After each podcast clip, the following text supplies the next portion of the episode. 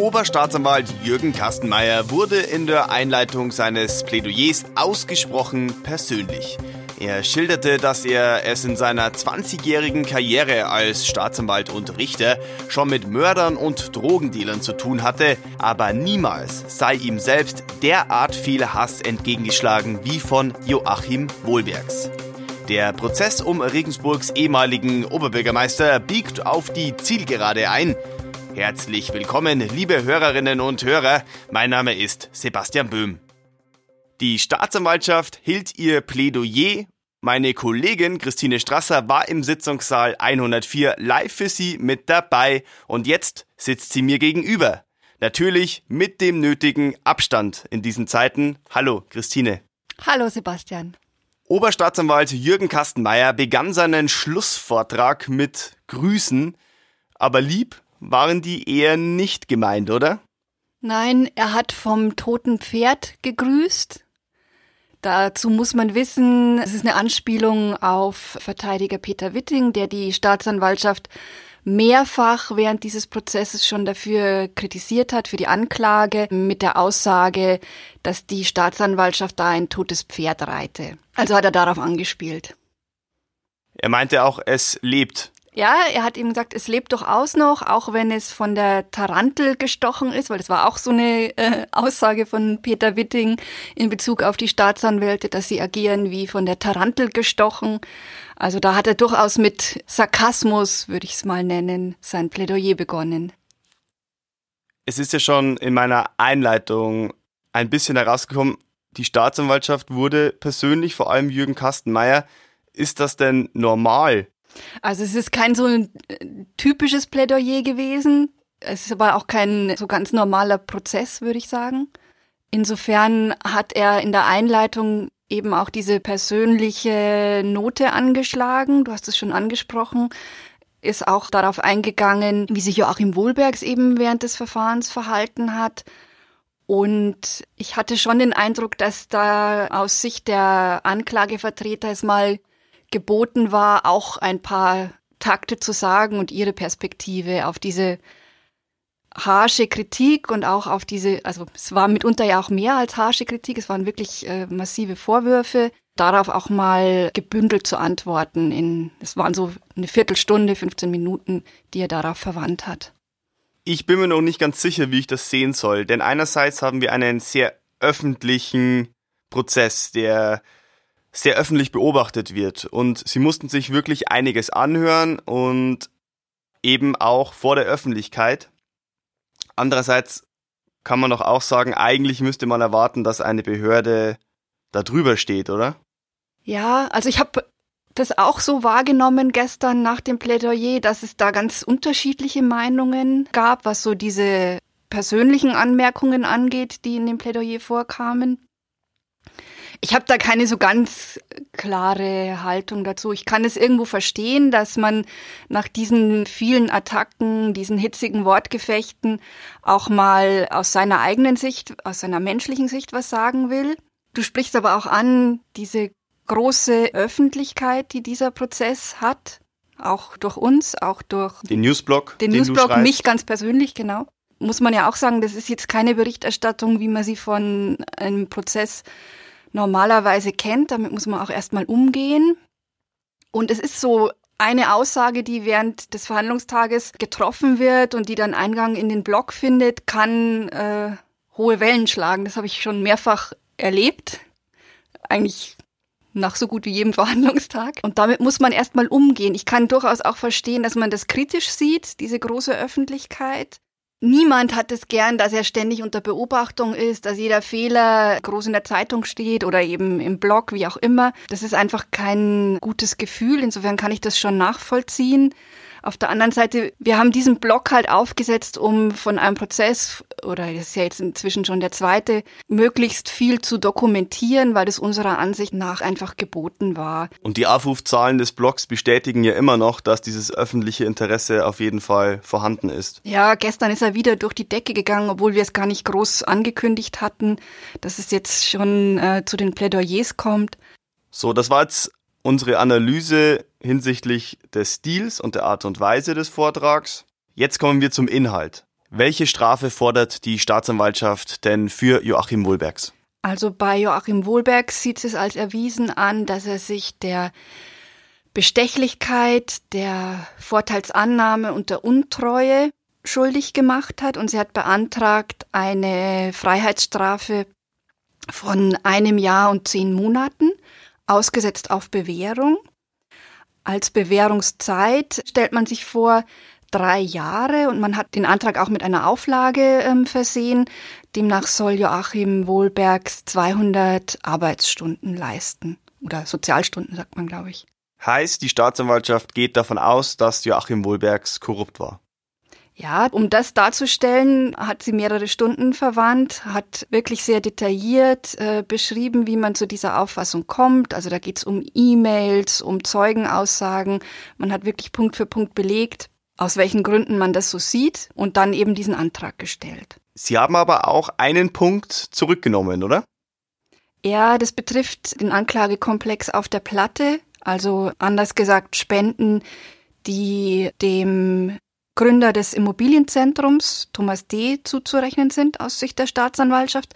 Und da hat man gesagt, also im Jahr jetzt muss ich es richtig sagen, 2013 kann man zumindest Zweifel haben, ob äh, Joachim Wohlbergs da schon klar war, mit welchen Hintergedanken da gespendet wurde. Und deshalb hat man für diesen Punkt einen Freispruch, was Joachim Wohlbergs betrifft, beantragt. So, jetzt haben wir die Forderung von der Staatsanwaltschaft. Wie ordnen wir die jetzt ein? Naja, ich fand es eigentlich nicht so wahnsinnig überraschend, dass die Staatsanwaltschaft bei ihrer Haltung geblieben ist. Jetzt mal knapp zusammengefasst war es so, dass sie gesagt haben, Joachim Wohlbergs wollte um jeden Preis OB werden und er hat sich dann, das ist wörtlich so gefallen, auch auf das gefährliche Spiel mit den Bauträgern in Regensburg eingelassen, die durchaus schon ein System entwickelt hatten, wie sie Politiker sozusagen beeinflussen wollen durch Spenden, würde ich mal so zusammenfassen. Joachim Wohlbergs hat sich von Spenden überschütten lassen, hat Jürgen Kastenmeier gesagt, und irgendwann war er dann auch durchtränkt damit. Er hat sich in Abhängigkeit begeben. Da haben sie auch auf den ähm, Kredit verwiesen, den er aufgenommen hat. Er war dann auch so die Lesart der Staatsanwaltschaft darauf angewiesen, dass nach der Wahl weiter Spenden fließen. Er sei auch aktiv auf äh, in Bauträger dann noch zugegangen, habe da um Spenden gebeten und so wie es die Staatsanwaltschaft sieht, eben auch durch diese enge zeitliche Nähe zu Spenden und Entscheidungen ähm, zu Bauprojekten, hat man hier einen klaren Zusammenhang gesehen. Wie gesagt, das hat man immer wieder ähm, untermauert, indem man auf E-Mail-Verkehr verwiesen hat, auf Zeugenaussagen. Was würde denn dieses Strafmaß für die politische Karriere von Joachim Wohlbergs bedeuten? Naja, das ist ein interessanter Punkt, den du ansprichst, weil die Staatsanwaltschaft hat explizit darauf verwiesen, dass sie eben in ihrem Antrag darauf verzichtet, dass Joachim Wohlbergs die Wählbarkeit abgesprochen wird. Aber wenn man, wenn er jetzt wegen Bestechlichkeit verurteilt wird und zu einem Strafmaß in, in dieser Höhe, dann wäre die Konsequenz im Disziplinarverfahren, dass er kein äh, Wahlbeamter mehr sein könnte. Aber das entscheidet dann eben nicht die Staatsanwaltschaft, sondern die Landesanwaltschaft. Heißt konkret auch für den Stadtrat zum Beispiel? Für den Stadtrat, das Stadtratsmandat könnte er weiter ausüben, aber er könnte kein dritter Bürgermeister oder auch kein OB mehr werden. So, jetzt sitzt ja nicht nur Joachim Wohlbergs auf der Anklagebank. Ferdinand Schmack war auch von diesem Plädoyer betroffen. Ja, da kam die Staatsanwaltschaft zu dem Ergebnis, dass man ihm hier durchaus Bestechung und Vorteilsgewährung zur Last legen kann. Und sie haben als Strafmaß beantragt eine Freiheitsstrafe von einem Jahr und vier Monaten.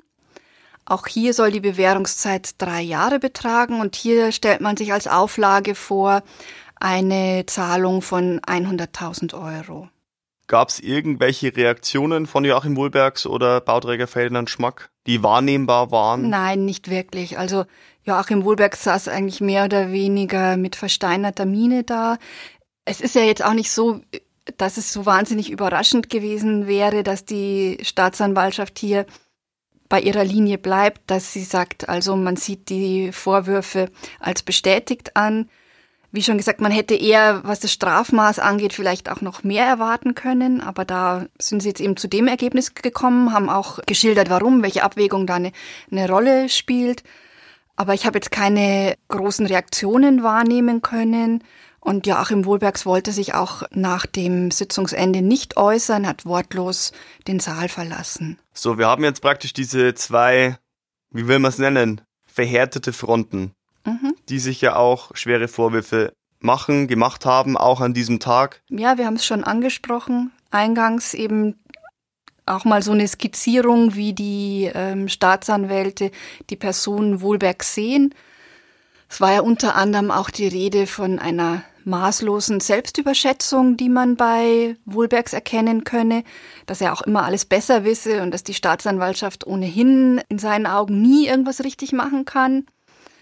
Was ich ganz interessant fand, Jürgen Kastenmeier hat auch von einem Don Quixotismus gesprochen. Das fand ich ein ganz interessantes Bild, also die literarische Figur Don Quixote. Ich habe ihn so verstanden, dass er damit anspielt, dass sich Wohlbergs als jemand sieht, der gegen Windmühlen kämpft. Also so stilisiert er sich selbst. Also so eine übermächtige Macht, die die Staatsanwaltschaft dann in den Augen von Wohlbergs wohl ist. Aber wenn man das Bild weiterdenkt, finde ich es auch noch ganz interessant. Erklär's mir, ich bin nicht so drin. Du hast den Roman nicht gelesen? Nein, habe ich noch ich nicht, würde, aber ich werde ich werd es nachholen. Also ich würde es eigentlich so ähnlich sehen wie im Roman, weil da ist die Episode der Kampf gegen die ähm, Windmühlen auch nur ein kleiner Teil. Und das, ähm, also aus meiner Sicht viel größere Thema, das Miguel de Cervantes da anschlägt, ist so diese, dieses Spiel mit ähm, Realität und Illusion. Also was ist wirklich real und was ist nur Vorstellung. Und es ist natürlich ganz spannend, das auch auf diesen Prozess umzumünzen, diese Frage, finde ich jedenfalls. Weil man ja, du hast gesagt, harte Fronten, also man trifft auf sehr konträre Interpretationen und Einschätzungen von genau, Sachverhalten. Weil zwischen diesen beiden harten Fronten ist ja vieles Auslegungssache und Interpretationssache, was ja diesen ganzen Prozess so komplex und schwierig macht. Ja, also wie gesagt, wir sind hier mittendrin in der Frage, was ist Realität und was ist vielleicht nur Interpretation und Vorstellung. Und da ist eigentlich Don Quixote ein ganz interessantes Buch. Also ich mache das ja auch gern, dass ich versuche, mir Dinge, also Entwicklungen, die sich da abspielen, zu erschließen, die ich schon woanders gelernt habe. Das spielen Bücher natürlich auch manchmal eine Rolle. Aber ich habe an Don Quixote bisher noch gar nicht gedacht, eher an ganz andere Bücher. Ich werde es auf jeden Fall lesen.